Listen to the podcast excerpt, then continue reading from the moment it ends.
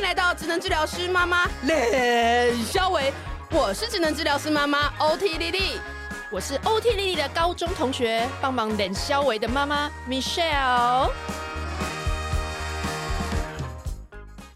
又回到。久违的妈妈特辑，但今天的这位妈妈朋友呢，非常的特别，她是我本人结婚的婚顾。好，那丽涵除了是当我本人的婚顾，也是当我弟弟的婚顾，然后还有当我很多朋友的婚顾。所以呢，她在这个很特别的角度，我今天希望她来分享的是，在这个角度看到很多长辈跟新人之间的故事，从这些故事呢，看看大家能不能够听到一些。呃，我们比较难去想到的面向，那我们欢迎丽涵。Hello，大家好。今天丽涵要跟我们分享哪些故事呢？就是这些，嗯，对，我常常会问我的朋友说，哎，如果你想到婚礼，你会先想到什么画面？那他们其实很多人都会说啊，好像很复杂，然后那个两代的大战就要开始了，就两边的意见可能不太一样，但其实。就是看过这么多婚礼之后，我会觉得，因为大家都非常重视这件事情，所以大家都很想要参与，就会有很多不一样的意见在同一个时间发生。然后这个时候就会去考验这个家庭他们的沟通或者他们相处的一个默契。虽然说好像听起来很可怕，或者是让你觉得很压力的事情，但其实背后都是有很多。想要关心的这个角度出现，我们在群组中常看到一些人，就是他会比较觉得说，原本家长都说你们照你们的随便，嗯，你们开心就好，就后来都会变成很多的意见呢，嗯，这个是你很常见的吗？哦，这个是大概百分之七八十都会出现的。哎，可是我觉得我要先讲，就是这几年啊，嗯、我不知道是疫情的关系还是怎么样，嗯、就这一两年，其实有很多的家长，他们都是放手让孩子去做决定跟选择。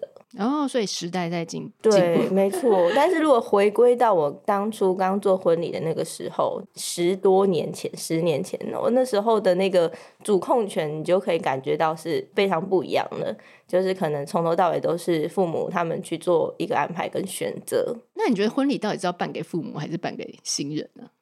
就到底谁应该要有就比较多的主控权呢？或者说，到底怎么一开始要怎么去沟通这件事情啊？对啊，谁做主？嗯，我觉得会分两种，一种是爸妈的朋友真的很多，哦，然后他们已经等待很久，期待很久，或是他们的亲朋好友大家都办完，然后就剩他。哦，像这一种父母，他就会觉得哇，我等了三十年，终于到我了，他就很想要。好好的安排一切，其实他也不是想要掌控，他只是觉得说，呃，我终于可以为我的儿子或为我的女儿，或者是呃，把我们家的这个很重要的事情把它安排起来。Okay. 所以他会想要主导。OK，那对孩子来说，我觉得会是一种成年，就是迈向新身份的感觉，所以他们也会希望说，我可以在这件事上面做一些我想要的安排。跟决定，嗯，嗯，那我觉得这面向就很难界定，就是两边可能要互相了解一下，他们自己对于这件事情的期待到底是什么。OK，所以你觉得你建议大家先把自己的期待先说出来吗？因为这种东西都会在家庭，你知道，大家就会觉得说，会有必要说那么清楚吗？嗯，然后甚至有的人就会让你在那边猜。嗯，对不对？嗯，我觉得可以用聊天的方法，哎，就是比如说我们真的当要结婚了，然后我就说，哎，我觉得可以怎么样？或者我看过谁谁谁的婚礼啊，什么什么什么，我觉得很棒。如果他们有这样子跟孩子讲的时候，孩子就会知道说，哎，我爸妈喜欢哪一个 tone 调，嗯，嗯，那他大概就可以知道说啊，他们要怎么去配合，或者是找那个中间的平衡。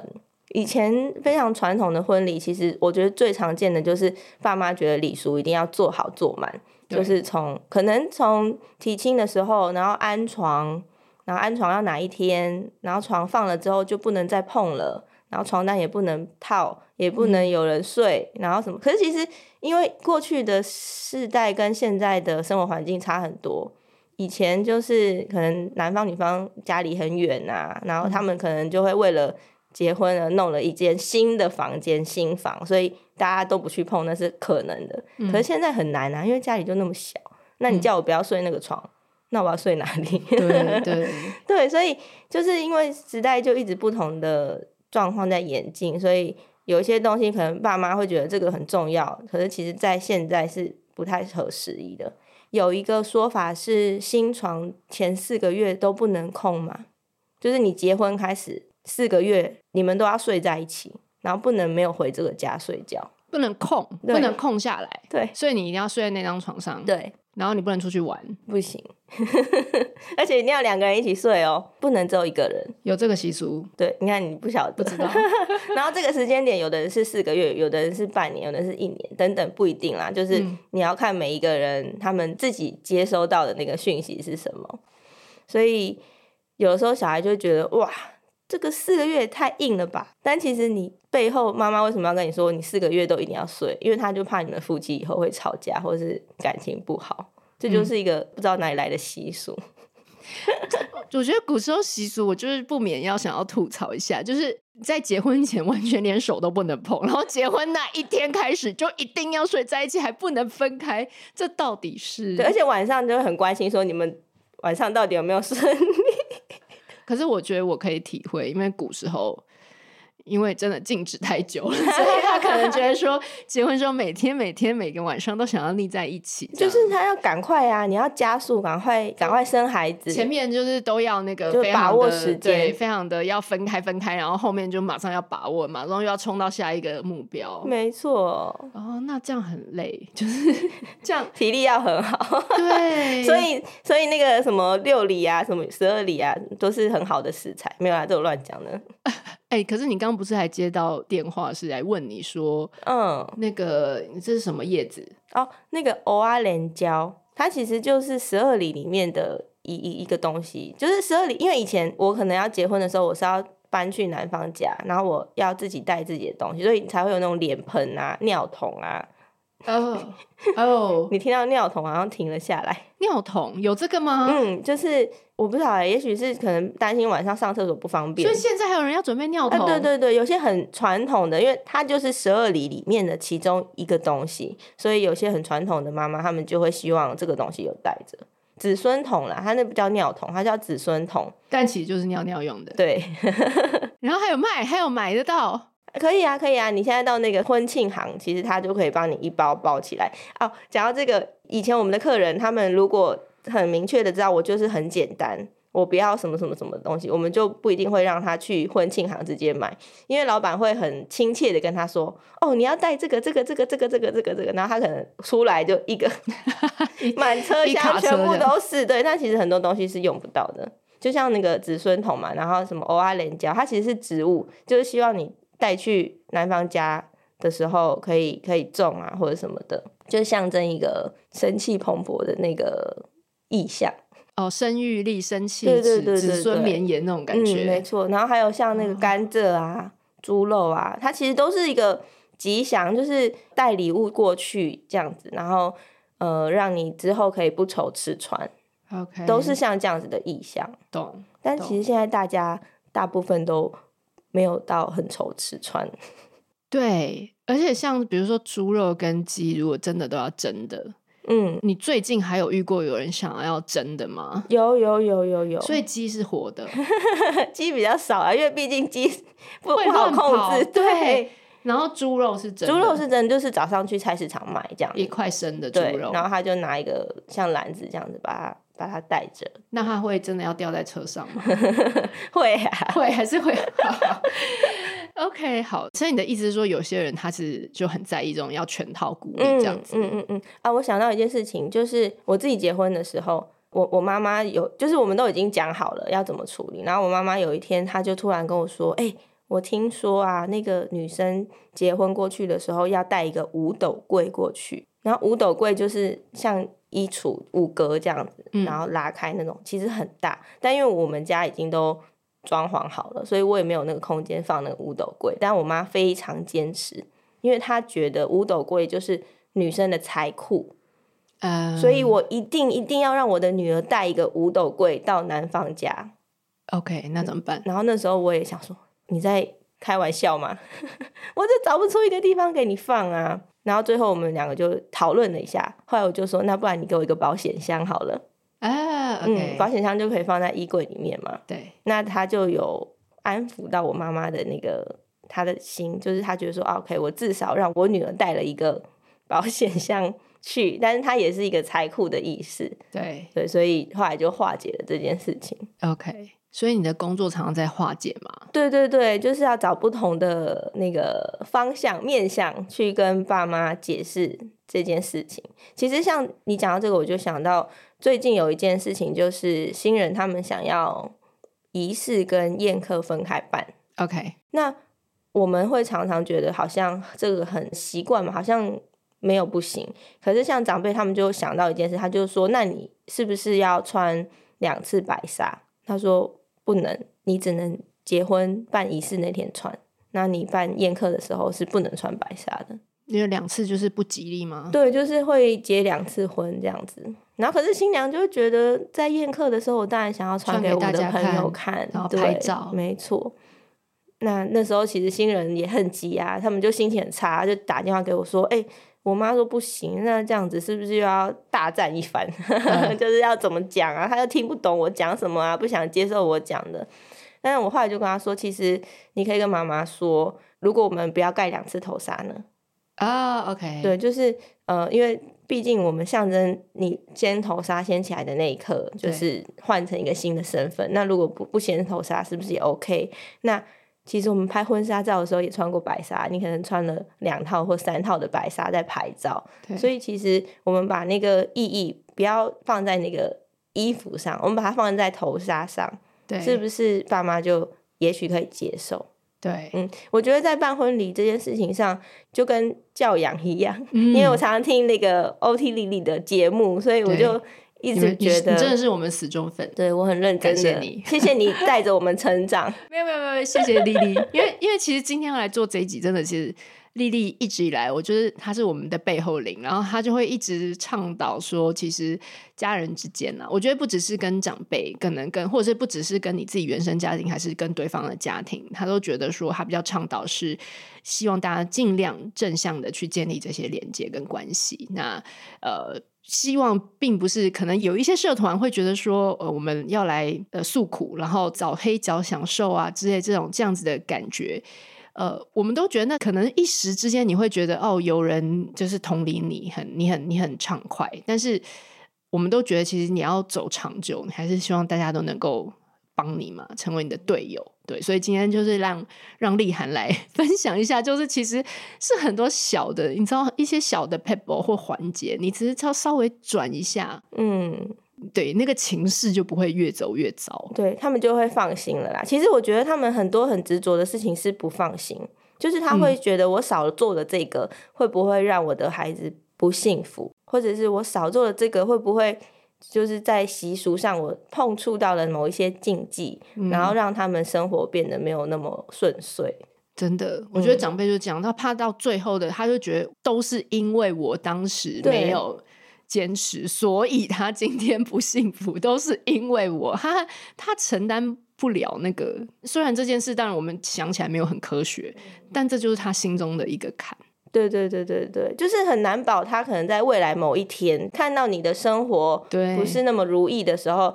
就会回腿，就像我觉得就像妈妈啊，不是大家都会说小朋友从床上掉下来撞到头。对，那个我记得丽丽有讲过这个。哎、我昨天我弟媳还在跟我讲，她女儿现在都五岁感冒，她说你我是不是母奶给她喝不够，我都翻白眼了。对对对，我所以我觉得妈妈就是爸妈，不管到多大，他的心情都是一样的。咳嗽啊，我就想说哇，是不是他小时候咳嗽，我没有赶快带他去看医生，所以他现在很 落下一个病根。没错，但我觉得真的是当妈妈之后。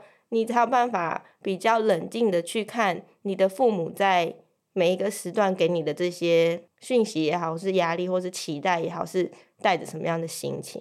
对对对。所以我现在觉得，哎、欸，我有时候觉得我做婚礼啊，我真的觉得我老了。为什么？因为你你你已经慢慢真的很能体会老一辈的心情。因为像我昨天的新人，他们才二十几岁，然后我就看他们，当然觉得青春真好，然后我就觉得哇，真的。父母把孩子从小养到这个已经可以结婚成家立业的年纪，他们在办婚礼的时候心情是怎么样？就是我的孩子真的找到一个一个伴侣可以陪他，然后另外一件事情就是，他真的会很想要很高兴的跟大家说，我变成公公了，我变成婆婆了，就是那种心情，你要叫他完全不参与婚礼，我觉得很难。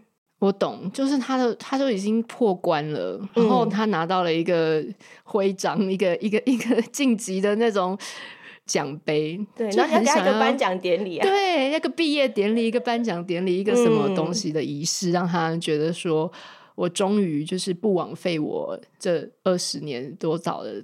这个对，没错，栽培这样，嗯，所以我我觉得在婚礼这件事上面，回归到最原始的这个出发点，其实大家都是因为很重视，所以他们就是很想参加，很想参与啦，就是很想要把每一件事情都做好。那那如果像很多人在群组会讲，像聘金这种东西呢？哦，这种东西你都是用什么角度去看呢？聘金真的很难，聘金很难，真的很难。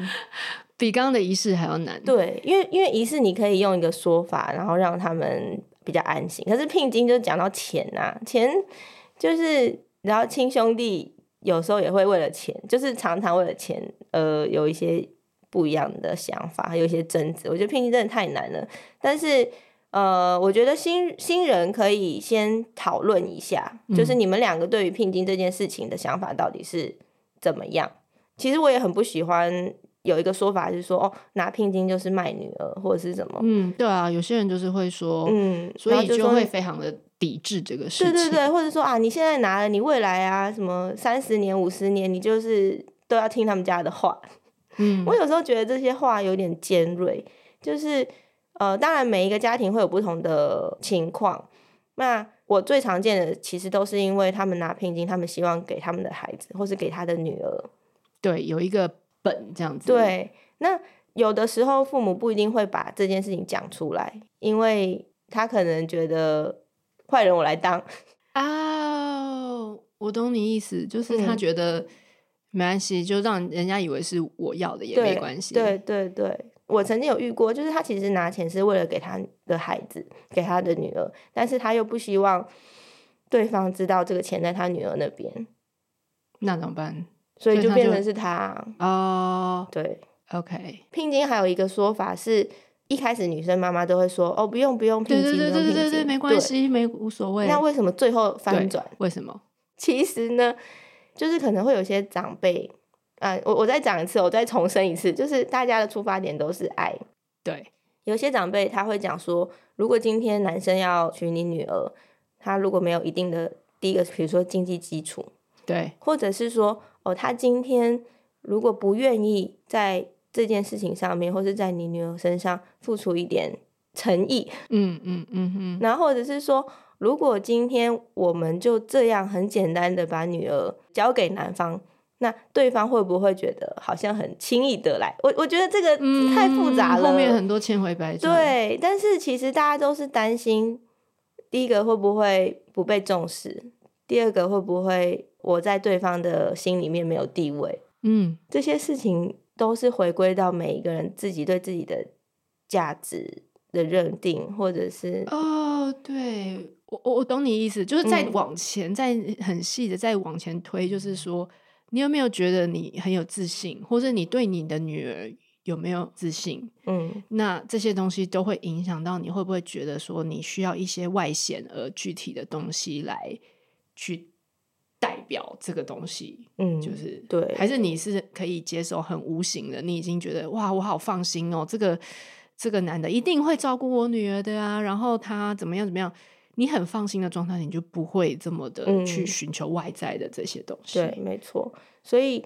这个那每个人家庭状况不太一样啦，可是的确也是有的时候妈妈很坚持说，不管我就是要男方多少多少多少的聘金，这种状况下，其实有很大一部分是妈妈她自己对自己其实是很不自信的，就是她她很内疚，她没有办法给她女儿一个很好或者是一个很很幸福，我不知道这个这个真的很抽象，就是有各种不同的解释啊，就是当然很大部分是。他们没有信心，他们会希望借由这样子。那因为聘金就是从以前到现在的一个习俗嘛，嗯、所以就很理所当然，它就会变成一个众矢之的。对 对，就是变成一个万恶的源头的那种感觉。哦，那我这样我就懂了，因为我觉得这真的就是什么事情都可以，就是会吵到这个点。嗯，对，然后大家就会开始觉得说，用一些比较负面的感觉去去想这件事情。嗯，对。可是你说到底要怎么解决这些？我真的讲，真的真的很难。嗯，我觉得啦，maybe。先从也是像你讲的沟通开始嘛，嗯、女儿给妈妈多一点的信心，嗯，或者是说让妈妈知道他们也已经有一些共同的基金啊，或者是男方对不对？他就是很有诚意要来照顾我等等的啦，嗯、就是说多沟通，那不要让妈妈只听到就是外面的人的这些。他也没办法啊，如果他只听到那些的话，因为他可能当下也很急，时间快到了，剩下两个礼拜，对不对？哦，我我我我朋友跟我讲的时候，你就变就变成你好像就会有一些条件，你非要，对对对对对，马上跟他讲没有就不要结了。就会有这种情况，而且讲到这个，我其实零跟一这样子。对，除了聘金这件事情啊，我用一个比较简单的例子来讲，嗯、像很多新娘或是她拍礼服、拍婚纱的时候，她会想要拍黑色的婚纱，对，或者是对，不好意思，我我也是老人那一派，因为我我也有有点难接受黑色。嗯，对。然后妈妈可能马上就说：“哈，黑色不行。”然后女儿就会觉得：“哈，你连听我讲都没有听，你就马上拒绝我。”然后可能就会。有一些不舒服啊，或者怎么样，你就断了这个沟通的桥梁。Oh, 但也许你可以说哦，不会，我选的那个黑色上面其实有白色的钻。嗯嗯嗯，或者是我的肩带是钻石的，嗯、我的裙摆是怎么样？对，因为他们可能没办法想象黑婚纱到底是怎么黑，他很怕你穿一个 巫婆黑。可是如果你们有继续后续的话题，那。这件事情就不是一翻两个瞪眼说不行就不行，对，或者说你说我还是有穿白的啊红的啊，嗯，对对对对对，它只是其中对其中一套，嗯，对，所以我觉得在举办婚礼也是很需要沟通的艺术，真的耶。那你有觉得有碰到什么反而蛮感人的吗？我觉得我很喜欢在婚礼上请我们的新人给爸爸妈妈一个拥抱。OK，这个是我很努力在每一次的婚礼，我在知道他们的状况如果是 OK 的情况下，我都会希望他们能够做到的。因为就像婚礼前嘛，就经过了很多大战厮杀、腥风血雨这样子，然后可能对对彼此心里面有一些有一些情绪啦。嗯，然后如果能够在会场上有一个拥抱，我最喜欢看那个画面。然后，因为有时候你有你也有看过很多大战之后的大和解，这样，对啊，那一刻就放下了。嗯，因为我觉得大家很少把心里面的话讲出来，嗯、可是抱一下，心里面那个情绪是会流动的，就算你不讲出来。嗯、OK，嗯，所以我觉得在婚礼上面的拥抱是很重要的，而且就是你知道华人或是台湾人，你没有 cue 他说抱一下，他不会抱，完全不会抱。啊，不好意思吧，不不习惯。对啊，就会觉得哎、欸，然后尴尬什么什么的。所以我我也很喜欢看那个新郎跟爸爸抱，因为他们两个永远都会先嗯愣一下。对啊，哎、欸，他们一开始其实是蛮敌对的，好不好？嗯，老实说，我都会说那个你这是你的情敌，但是你又不得不交给他。对，真的。嗯，所以在婚礼上，我觉得大家在举办之前可以多聊天呐，也也不一定说我坐下来就是我今天就是要谈婚礼这件事情，就是我觉得可以用聊的。你隔壁小花他们家婚礼怎么办呢？啊？因为大家都有一些想象嘛。对，然后你知道大家的想象的时候，你们就可以找到一个比较好合作的方式。有爸爸妈妈就是讲出心里话，然后你觉得蛮感动的吗？或者是说小孩在这个过程中，从从原本不太愿意沟通，然后嗯，或者说致辞的时候等等。哦，其实大部分的父母都。不好意思，在婚礼上面致辞.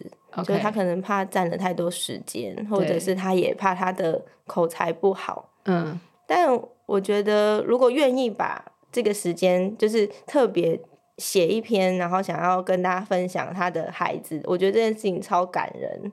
然后最长的就是，其实爸爸妈妈都很记得你们小时候的事情。很常被拿出来讲，就是你第一天上小学的时候，对，或者是我第一天在呃，比如说在在医院报道你的时候，哇，每次讲到这个，我真的会忍不住哎，你也会哭，对，可能真的是当妈妈之后，你会想到你有这个孩子的时候，你你的心情是什么，然后你再投射到说。哇，好不容易他们中间经过了那么长的时间，然后一定也会有叛逆期啊，有吵架啊，有有什么家庭不愉快的时候，然后到这一刻，我还记得那一刻，我抱着你，或者是我我陪着你一起走去学校的那种心情。有哎、欸，你是不是也有一点感人？我那时候我爸有 讲一个啊，我爸也是讲一个，也是我国小还国中的事情。嗯、他讲说他那时候可能就是他们的。就是公司的状况不好，嗯，然后那个时候我好像帮他写了很多的卡片给他，嗯、就是因为他们会公司会开会嘛，然后就是与会，就是各种就是大通常开会不就很多部门大家一起开会嘛，嗯、那他我爸是其中一个这样子，然后我就帮他写了好像十二张卡片给那个与会的所有的人说。请他们一起努力，可以就是大家一起努力帮助彼此。然后我也只能写一个卡片，就是帮他们加油，嗯、然后可以度过这个公司的难关。我讲一讲自己要哭，就是就是一个小孩。然后，但是那、嗯、那件事情我，我我爸就记一辈子。哎，他就会觉得说，那个就是一个我很小的时候跟他一个回忆，这样。嗯对，会很感人，真的。我现在觉得非常的荣幸，因为在这个录音间里面，我成功的让 米雪有感。你一定也听到超多的，好不好？对，没错。所以我觉得，就是大家不要一开始就预设立场，说我们就是会是敌对的那一方。就是如果我们可以用合作的这种心情来举办的话，那是一个超级幸福的事。真的，真的。嗯。因为我觉得，不管是夫妻关系啊，还是亲子关系，还是像这种家庭关系，你如果一开始就预设好你们是对立的，那你讲出来的话，其实就是会很尖锐，也不是说很尖锐啊，就是因为你的立场，你本来就是说，对，我就是要阻止你，对对对对对对对，没错，嗯，所以就是大家可以用一种比较合作的这个概念来出发，对。对，所以我我我其实很鼓励我的。新人可以跟家里面有很多，比如说相处、讨论、吃饭的时间。就也许你们以前没有这个习惯，但是因为婚礼，所以你们找一个时间一起坐下来吃饭，然后在吃饭的过程当中，你们可以聊一聊，然后分享一下彼此最近的情况，或者说我在我在办婚礼的时候，我发现什么什么什么什么事情。嗯、那除了可以促进彼此。家庭的关系以外，你们在办婚礼的这件事情会更有意义哦。你说，其实婚礼不是为了只是要就是办这件事，婚礼最大的意义反而是要连接大家。嗯，我们要一起就是说做这件事情，它就是一个好的机会，我们可以一起做一件事情。而且跟自己原生家庭如果能连接的很好的话，其实也是蛮蛮不错的事情。嗯，对啊，如果有一些家庭，他们可能原生家庭的那个关系不是那么紧密，可是你如果能够透过婚礼，让你知道你在未来你的新的这个家庭，你们可以用什么样的相处方式去连接的话，这也是一件很好的事情，因为你们就是一个新的家庭了。懂，所以你你也是刚好这个练习的机会去连接彼此，嗯、大概知道大家的价值观，大家的在意的点是什么。我觉得婚礼真的是一个练习，耶。就是像过去你们在交往的时候，其实你们没有什么利益冲突，你们也不需要合作什么事情。嗯，可是婚礼你就势必一定要两个人一起跳下来处理，嗯、然后处理你自己的家里原生家庭也好，处理对方跟你的意见不合的地方，嗯嗯嗯、然后你们要怎么去把你们想要的东西把它呈现出来，这个就是一个合作嘛。嗯、那到时候你们结婚的时候，就是会继续用。合作的形式一直持续下去，他可以回顾我们之前一集教养是合作，婚礼也是合作。我我我是，哎、欸，你可以出一本书哎，啊、婚礼是合作。好，我努力一下。个人非常推荐，我们一定会买爆它。我们刚刚讲的太温馨了，对，你要讲，我想说，我们可以来讲一下那个婚礼上面出现的长辈。好好好，来来来，你怎么那么有兴趣？因为你在之前有跟我讲啊，你有说你要讲一个，对不对？对，总而言之，我觉得每一个妈妈的出发点都是因为担心她的孩子未来不好。就是我记得有一个妈妈，她是有一个宗教信仰，但是那个那个信仰，其实我不是很熟，我到现在还不知道那个是什么样的宗教。嗯、那他们就有个师姐，那师姐呢，她就是说她对于婚礼其实很熟悉，所以她可以来呃帮他们安排这个婚礼的事项，这样子。哦可是那个师姐的婚礼跟我的婚礼有一点不太相同，对，就是顺序啊、逻辑啊不太一样。可是这也很正常，因为因为办婚礼这件事情就是习俗，大家讲了算。我记得他那一天让我最惊讶的一件事情，就是新人不是要拜拜嘛，嗯，然后我我我我现在回想一下，就是新娘子从房间牵出来，然后到祖祖先牌位前面，我们要拜拜的时候。那个媒人突然就一转身就说“咬着”，他就讲了这两个字。然后我想说哈，我就一回头看，他就拿了一片叶子，嗯，一个很大的叶子。我我有点真的叶子，对对对对，就是大概拳头比拳头还要大的一个叶子，然后就放在新娘的嘴巴里面，叫她咬着。咬着要干嘛？一直咬着，一直咬着，咬着拜拜，然后咬着。他说到男方家才可以把那个叶子拿下来。到男方家，所以坐车的时候也要咬着。然后呢？但是事前我们已经跟新新人沟通好了，因为、嗯、他知道要这件事情，他就说没关系，那个师姐讲什么我都照做，我们就让那天顺利平安的度过结束就好了。对，所以 你也看到这种很奇葩的。对啊，然后还有那个到那个礼车上的时候，他突然就指着我说：“哎、欸，丽涵，你你坐在他们两个正中间啊？”然后我想说：“哈。”我从来没有听过这个要求，而且他们两个是新人呢，他们两个结婚，我坐在正中间，然后跟他们一起去男方家，这个也太奇怪了吧？但后来那师姐有说，她说这个就是有有点像那个天丁，所以你是那个丁吗？但后来后来我就说不行不行，我做真的是太奇怪了，所以他最后真的拿了一个柳钉，就放在他们的中间。我只听过天丁要去，就是想请那个小小男生、小女生去滚床的那一种，对我只听过这种，没错，没有听过要车子上。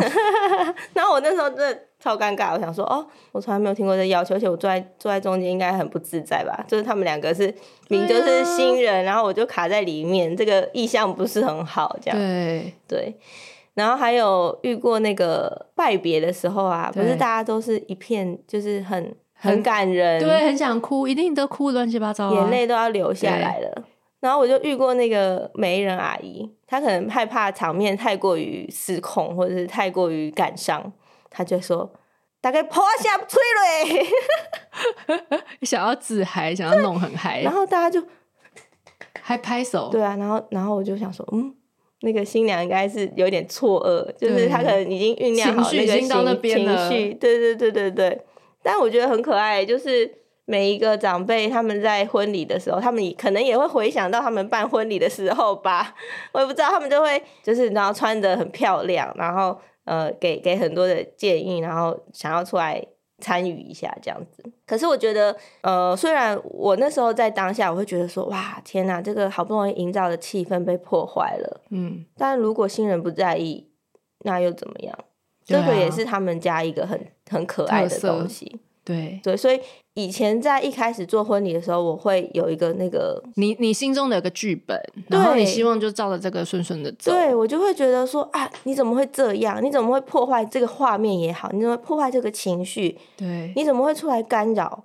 但我后来就觉得其实也蛮好的，这就是他们婚礼上面的一个。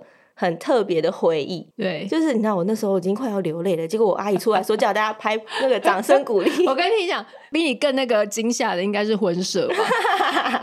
对，对对，你要不要聊一下？因为我觉得婚摄其实也是一个很很有趣的存在，他因为他希望拍到那个 shot 嘛，对。他有两种，一种是非常积极，他就是觉得他一定要拍得到。嗯、如果没弄到，他可能会叫你再弄一次。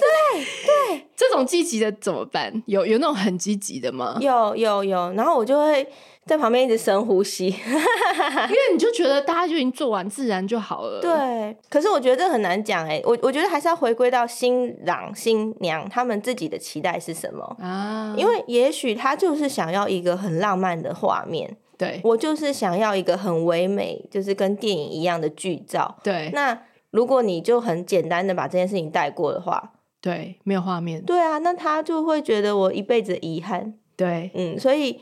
这个是很两面的事情，比如说拥抱好了，拥抱有时候就是一个很直接的情感交流。我抱第一次的时候，我可能非常有感情，对。那你叫我再抱一次，我知道，就再 say 一次，就是整个 feel 都没了。没错，就像我们以前录音失败，就是那个记忆卡坏掉之后，重讲一遍，整个就不好笑了。对对对对对，就是会有这种情况。然后或者是以前呐、啊，就是交手的时候。婚宴的会场，然后爸爸把女儿牵到新郎的手里面，对，然后摄影师突然就跳出来说：“再一次，再一次，再回来，再回来。”然后就会讲说：“你在开玩笑吗，先生？现在已经开始了。”对，有有我懂，我懂有那种婚摄，他也是尽责啦。对对。对，因为因为其实或者说有时候那个那种那个画面就突然有个小朋友跑来乱跑啊，然后那个整个就没有办法照到他们两个人那种，他就觉得不行，嗯、要再来。没错，你有没有碰过那种也捏一把冷汗？就是他可能没拍到，或者是他很随便的拍你，然后你也会觉得哦，会吗？因为新闻常常会伤那种，到最后新人整个气炸。没错，我我遇过一个，他就是那个呃，第一次进场的时候他有拍，然后第二次进场的时候他就不见了。嗯，新郎新娘就走走走走上去这样子，然后完后面完全没有摄影师，拍照。嗯，对。然后我那时候就就请我的一个朋友说：“哎、欸，你赶快先来拍一下，就是可能因为我们也没有相机嘛，他就用手手机什么先记录一下。”后来我再问新人，他他就说：“呃，因为刚刚那个他吃完便当之后跟我说他的相机坏了，他就回家了。” 这种傻眼呢？对，哎、欸，可是我觉得那个新人他也觉得他接受了，他 OK、对他接受了对方的的那个说法，那他也 OK，那我觉得也也好。可是那个当下我，我我其实有一点不开心，因为我觉得你怎么可以这么随意的就对就这样子，然后就走了，然后你也你你好歹你也拿个手机来拍吧，对不对？对，那你怎么会就说我没有支援一下什么的啊？所以我我当下其实蛮生气的。我哎、欸，我觉得我我已经变成一个那个很平静的人哎，我现在讲那个，你现在是以前，现在你已经很平静。对啊，我现在讲出来就没有那种戏剧张力，真是太可恶了。可是我当下是真的蛮生气的啦。后来我就觉得没关系，新人接受这件事情是最最最最重要的。要的对，你也不要再去夸张，就是会让他觉得对啊，因为也许他他不觉得怎么样，可是你一直讲一直讲，他会不会后来就觉得啊，对。然后就破坏了他的整个那个对啊，理解嗯，可是我觉得做婚礼真的压力蛮大的。你说那种就是各种突发状况啊，或者是嗯掌控不了状况是一个，然后另外一个就是这个对于新人来说，就是这这对这个家或者这个新人来说，它就是一件记一辈子的事。对你，你可能讲错一句话。或是你少做了一件事情，或是你多做了一件事情，会不会让他们在后来回想的时候，就会一直耿耿于怀这件事情？我觉得免不了，嗯，因为我觉得要是我重来一次，我也会觉得我要做不同的样子。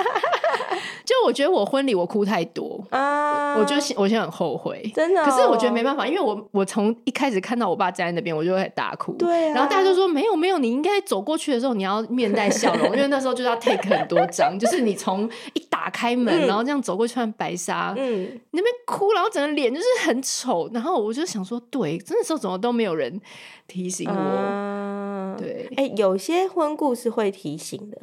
可是我不是这个派别，你就觉得自然对不对？对，我觉得真情流露，因为你错过了这一次，你再也不会在你爸面前哭。对，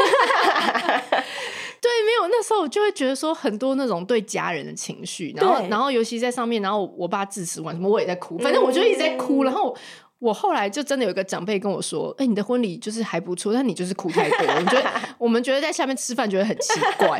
我心想说也对，就是跟你没有很熟的人，嗯、看你一直在那边哭，是要在干嘛？嗯，所以 我懂，我懂那种心情。所以婚礼就是一件很奇妙的存在，就是你你希望它有一个规则，它有一个样板，它有一个你心中梦幻的样子，可是它又不一定可以照着你想要的那个方式走。可是，一旦它照着你想要的那个方式走。它就很生硬啊，它就很像是一一出戏剧，就是我们走到这边，制作人都脚本给你，你就照着那个，不能出任何的其他的。啊、你这时候不能哭，你要笑，你要对你爸爸说什么，你爸爸接着回着你什么，这样子，那种那种情绪，我觉得就很不一样啦。真的，真的，真的，嗯。但我有时候常常会，就是婚礼前一天也好，或者是婚礼结束的那一天也好，我又会睡不着觉，我就会开始检讨自己说，说 那时候我应该是怎么样怎么样，我应该要先拉住他，我应该要把那个小孩隔去旁边，我应该要怎么样怎么样的。嗯，所以我就这这是我我做婚礼到现在还没有办法克服的事情。没关系啊，我觉得就是今天这集应该会让很多人觉得说。要放下，因为我觉得，甚至你讲说很多人很在意的点，他可能好几年都没有办法嗯过去，嗯、你知道吗？嗯、那我觉得就会变成一个阻碍，也不太好。嗯，对，对就是就是他其实就是那时候有一些不完美，也就也就没关系。就是 现在活在这个当下的人生比较重要。对啊，对啊，对啊。其实新人就是在接洽的过程当中，其实新娘都会一开始都会蛮焦虑的。嗯，因为像像前几天我在 D 卡上面才看到一篇文章，就是他可能去拍婚纱，但是婚纱摄影师拍出来的东西不是他想要的，嗯，那他就会有一点情绪不舒服啊，然后他也跟这个婚纱店有一些冲突啊，嗯、或者是就是说要告他们还是干嘛？可是我会觉得。当然你，你你在那个当下，你会有很多的期待。可是，如果因为一开始的起始这件事情让你心情不好的话，会不会整场婚礼你就一直很耿耿于怀这件事？也许你在穿白纱那天很漂亮，然后你走在这个红毯上面，可是你心里面就想说啊，我摆在外面的婚纱照就是不满意，大家会不会觉得怎么拍的那么丑？那我就会、嗯、就一直在卡在嗯，你就会错过很多更值得让你好好享受的时刻。啊，所以就要回到开放的心态，真的开放的心，然后在那个当下，然后去享受那个 moment，对，然后知道其他前提都是为了这个婚礼更更圆满，嗯，为了对孩子的爱，为了对自己嗯。的一个交代，嗯，就是我终于把这件事情完成了，嗯，然后为了跟朋友的一个相处啊什么等等，我觉得。啊，婚礼真的是包含太大了。嗯，我知道现在听的妈妈应该都结了包，然后已经往事回忆了。对，但是大家也可以想一想，有没有什么事情是你你当初可能很介意的？但我觉得有些事情还是现在还是会很在意啦。就是像我有一个朋友，他也是主持人，然后他在他结婚的那一天，他没有拍到全家福。哦，哎，这个、嗯、他好像穿白纱的时候忘记吗？就是对，就是仪式的时候忘了拍到全家福。OK，但因为那那时候他是在户外的婚礼，然后天色也要暗了，呃、然后那时候就抓紧时间，赶着那个行程要往下走。没错，像他那个，我相信他心里面就会一直很很芥蒂这件事情。哦，这讲到这个，我的我就不不不免要夸一下我的婚社，我的婚社就是那种，就是他当然他前面都是。希望尽量大家没有感受到他存在，但是他在全家福这 moment，他就非常的就是坚持说，我们一定要拍一个大合照。嗯、然后因为我我婆婆是不太爱拍照的人，嗯、然后她那时候也很累了，那我婆婆就在旁边说没关系，那你们就你们你们拍就好。然后我婚摄就是说服了她差不多两百八十五次，嗯、说说你一定要来，你一定要来，我们就是要来拍一张。然后到最后真的是有说服成功，然后大家拍。当下他他很尽责，然后他就是帮我去说服我婆婆这样。嗯嗯嗯，没错，我我觉得每一个做婚礼的人应该都是一个很很有责任感的人，因为不然你不会跳下来做这个行业。太累了吧？真的，我真的是佩服你们。一大早哎、欸，嗯，新密老师也很辛苦，他、啊、有时候早上可能五点仪式，他们可能就三点两点就要起来帮新人化妆，而且他是每个礼拜都要做这样子的一个。身体的挑战，真的，真的，真的。然后在居中协调办理的这个心理咨商跟，跟、啊、跟那个什么讲各种协调的人，对对，对，因为以前都有媒婆，现在就没有媒婆啊。以前媒婆的身份是很崇高的耶，对，就是他讲什么令下，大家就。乖乖听话，对。但现在又没有那种人，自由恋爱的人还要特意为了仪式去找一个。我们那时候也找了一个，却找不到年纪大的。我们再找了一个年纪跟其实跟我们相仿，所以反正很有趣，就是现在跟以前都不太一样。对，所以就更需要一个沟通的一个桥梁。没错，而且你你其实不一定要受限于原本的那个形式啊，就像现在很多都是证婚啊，或者是一个小家宴的形式，我觉得也很好，就是。我觉得婚礼有个重点就是把握机会，把你的爱告诉你爱的人。哦，这可以剪片头。嗯，对，因为大家都忙自己的事情嘛，你只有在那个时间是所有的人都放下他手边的工作，然后跟你一起在这个场合里面。对，嗯，所以我我会觉得，以现在来说，我们就是把这件事情当做核心。对，可是还是很多人，我相信现在就像我刚刚有接到电话一样，他们还是努力的在在一些细节上面非常的执着。对，我觉得需要时间。好，没关系。如果你们会陪伴在他们对身旁有人对细节非常的执着，或是一直卡住，然后没有办法好好把握机会把爱说出来，你就要找一个好的婚顾，请他帮你协助搞定这些细节，然后再把大家的精力跟时间花在，嗯、就是让这个典礼成为一个就是说爱的地方。对，对，就做任何事情都一样，就是你不能太刻意，但是你也不能完全都很随意。嗯，对对，我也觉得，嗯，因为我觉得太随意其实是错过很多机会，对，错过，因为有些还是需要一些安排，嗯、一些仪式。那你刚刚讲的像拥抱这些东西，它才会出现嘛，嗯嗯嗯，对，所以就是好难拿捏，哦又 要又要有一个，又要有一个底，心里有一个谱，但你又想要它自然而然的发生，没错。所以做婚礼的人都会，我我现在就代，就是呢。擅自的代替大家来讲这件事情，就是做婚礼的大家都会有很多犹豫、矛盾的时候。就我到底要做多少？嗯、就像你的摄影师啊，我到底要不要出面，一直叫他来拍？对，请请这个婆婆一一定要来拍照，或者是我就让他就过去就过去了。对，或者是我是不是一定要让新郎跟新娘可以做些什么？还是我就让他这样过去了？因为有时候他们会，呃，就就是说不要不要不要。但是你请他们做的时候，他们又做的很好。对，我觉得都拿捏，都经验啦。嗯，就是你们看人的经验。没错，没错。对，好，那我们今天的立涵还有什么故事还 没有讲到吗？太多了啦，太多了。嗯、好啦，如果大家喜欢这一集，请帮我们留言，然后我们就再邀立涵来多分享这个婚礼的故事。然后我们等一下，就是我也会剪一小趴，因为他其实之前还聊过一集，然后就是也是有一些婚礼的花絮。那我觉得我们还是一样可以放在后面，对，放在后面给大家笑一笑。但是因为其实立涵还是觉得他慎重的再来录一次，就是他希望。他自己毕生的这个职业做婚顾，然后婚礼这相关的这个咨询，他还是觉得最重要的就是要去连接这些家人，然后让大家就是能够自在的把爱说出来，让他这个典礼变成一个很很好的回忆。对，所以所以立涵来来跟我们传授这些技巧，我觉得 受用一生啊！你结过婚之后，你还是可以把这些心法告诉你即将要结婚还没结婚的朋友，或者说甚至自己如果有还是很在意当初的一些事情，嗯、我相信希望听完这一集，你可以有一点点不同的想法。那我觉得。其实该开始这个沟通永远不晚嘛。你婚礼的时候没有办法做这个事情，太多事情要忙。那你现在有了小孩，然后怎么样？我觉得都还是每天都是一个机会，可以沟通其他的事情，动起来。那今天谢谢丽涵来跟我们聊这个婚礼的事情，谢谢。谢谢。好，我们现在要进一段我们自己的广告，来，我们 Q O T 丽丽，耶！我们五月二十。我们新书《好好生活》，职能治疗师爸妈从生活中淬炼的教养心法，从五月二十可以开始预购，五月二十七呢就会正式的上市。哎，其实我很想要进那个什么啦？我很想要进那个，你叶配好好叶配好不好？你业配你自己快点！我真的好想要静静看那个博客来那个榜哎，听说在第一个月，就是第一个礼拜冲进去是很。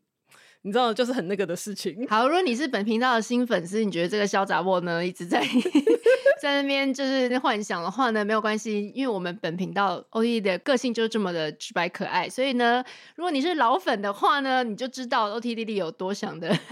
拜托拜托，达成我这个愿望吧！我跟你讲，这本书因为我们虐待他。三还有胡须章，还有胡须章三四年了，所以这本书真的是从开始写到现在，我个人是觉得非常极度的不容易，应该是我认识 OTT 二十几年来呢，他完成了一件最伟大的事情，所以麻烦大家从宇宙借力量 给他。让我们进一个排行榜，对，好好生活，预购预购起来喽！对啦，一起来支持，五月二十开跑，我们也不是盲目脑粉，我们一起来支持，让孩子跟妈妈还有爸爸都能够一起好好生活。成立的这个很大的核心的宗旨，对对对，对对对，我们我们不讲求什么花俏的东西，我们频道一直来大家听这么久，也知道我们其实就是在讲求一个家庭的一个朴实的一个根本，大家能够好好的生活，才是我们最终的希望。没错，不过也可以买个书啦。我六月十一会在松烟成品有签书会，对，会不会只有万人响应，一人到场呢？那这个结果就是你要本人去，你才会知道喽。好，另外还有一个很重要的事情，就是我们除了书之外，那书先跑。那我们六月呢，还会有线上课程，就是我本人会在荧幕里面跳啊讲啊，然后还有精美的图卡的线上课程，好好生活陪你一起。你讲跳啊讲，人家会期待你有舞龙舞狮还是怎么样？没有啦，他还是就是很亲切啦，坐在椅子上好好的讲，只是说搭配的非常多精美，就是哇，这也是胡旭章老师也花了很多时间，呕心沥血做的这个呃图表啊，对啊，或者发展历程啊，或者是一些就是理论。动画就是更亲切的方式，让大家理解，让大家能够就是看完马上记起来，进而实用在你的生活当中。没错，对对，所以这个课程呢，我们就建议你可以搭配书一起，然后还有搭配我们限量三百份的好好生活发展里程海报，还有。精美的图卡哦，那个京剧卡牌，京剧卡牌那个根本是 iPhone 等级，对啦，很其实很大一盒，然后它里面有七十二张浓缩我们频道成立以来一百多集，还有这个这一次线上课程生活的一些金句哈，或者是一些在育儿上面啊生活的一些指导上面卡关的方法，让你在生活当中有的时候看到那一张图表，你就会记得怎么样在这个时候帮助孩子。跟你一起度过我们现在遭遇到的一些育儿的一些技巧上面的难关，对，然后我们绝对不会非常的这个 harsh，我们是非常疗愈的，就是你看完你会觉得说，对，我有努力了，然后我现在只是差了一点，不管是环境的调整啦，嗯、还是各个方法调整，嗯，对，都问题不在你的孩子。对，我们就只是碰到了一个小的康展而已。对，对小康展。听说你老公每天抽，是不是？我没 对，就他说他抽一张，我我我啊，我要把那个我要把那个影片放在社群里面。哎，对，还没，如果你还没有加入我们的 LINE 社群，也可以来加入，或者是呃点击我们这个节目资讯栏的连接。如果你一直找不到 LINE 社群的话，请。点击节目资讯栏连接，找到我们的赖社群，我们会在里面不定时的曝光一些我们的花絮跟那个小影片。对，那我要讲的是我老公呢，抽到那张卡牌，就是说，呃，意志力不像乳沟，然后就 想说，为什么他的第一张就是一个他没有的东西，就是他没有乳沟，所以反正很爆笑啦，所以我们都会把一些花絮放在上面，让大家一起笑一笑，然后大家可以 take OTD 出来面对。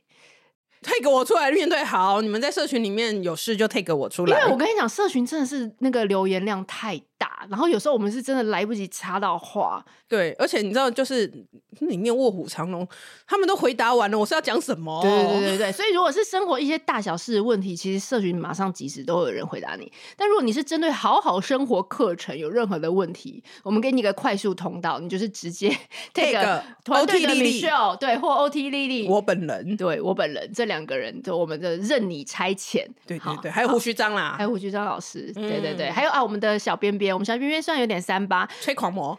对，小偏偏最狂魔，但是他还是就是非常的热情的为大家服务，对，可以给大家很及时的答案。好啦，这样最后给大家一个飞吻，我们爱你，然后期待我们的五月新书、六月课程，大家一定要来支持哦！有你的支持，我们的频道才可以继续做下去，不然我们平常 我们也大家也大家也知道，我们最近几个月业配真的颇难接。然后就是我觉得我们也我们也推掉了非常多的团购，对，或推掉很多。我们我们主要其实是因为花了很多的心思在这本书跟这个线上课程上面，我们。想要把它做到尽善尽美，因为这个就是进到每一个人的家中，帮助每一个家庭可以重新获得好好生活的方法。所以在这个时间里面，你也知道，我们就只有三个人，四个，实在是没有那么多精力去做其他的事情啦。然后你们又对专业那么坚持，那个我不夸张，应该二十几万字的原稿，我们就一修再修。修到都要翻，修到大家都要翻脸。对，有超过二十五个版本，到最后一个版本，然后最后还有一个瘦身版，因为我们觉得有时候乐乐等妈妈没有时间看完听完，我们硬是把六七个小时的东西再缩到三个多小时，就是。务必让大家每个章节十分钟，然后你每天这样看，然后很快速，你就是一个礼拜，你就是有很多新的方法可以上手。嗯，你可以一个礼拜每天的听一小节，那你也可以一个礼拜听看一个小节，对，那一个月内一定听得完。对，我们的诉求就是绝对不要让大家有个负担。嗯，废话不多说，赶快给实际的方法。我们最后再提醒一次：五月二十，我爱你新书预购；五月二十七号，好好生活书籍就开始开卖。六月十一是我们的新书发表会，在松烟成品。那六月呢，会有我们好好生活线上课程隆重的上市。对，那大家现在在填问卷的预热阶段，那大家还可以多把你的建议都可以借由问卷告诉我们，我们会在节目中回复大家喽。谢谢，拜拜拜拜。喜欢今天的这集吗？请记得帮我们订阅频道，这样就能每周自动收到新故事的通知喽。听完有心得，想跟我们直接聊一聊。也可以加入我们的 LINE 群，请你打开 LINE 搜寻 OT 丽丽，就可以找到我们的群组喽。也欢迎帮我们在 Apple Podcast 上面留言评分，让更多人能够搜寻到这个节目。你也可以追踪我们的粉专 OT 丽丽当妈妈，每周我们都会提供关于小孩发展、爸妈的情绪支持、各种心情点滴的文章哦。当然，如果你自己有很棒的故事想分享给我们，也欢迎私讯投稿到我们的粉专。我们也会不定期念收到的粉丝心得，还有约粉丝来录节目哦。最后，如果你觉得某一集你真的笑疯或哭得很痛快，请一定要分享这个节目给你的好朋友听。你的支持就是我们做下去最大的动力。育儿的路上不孤单，有我们陪你。我们下周再见。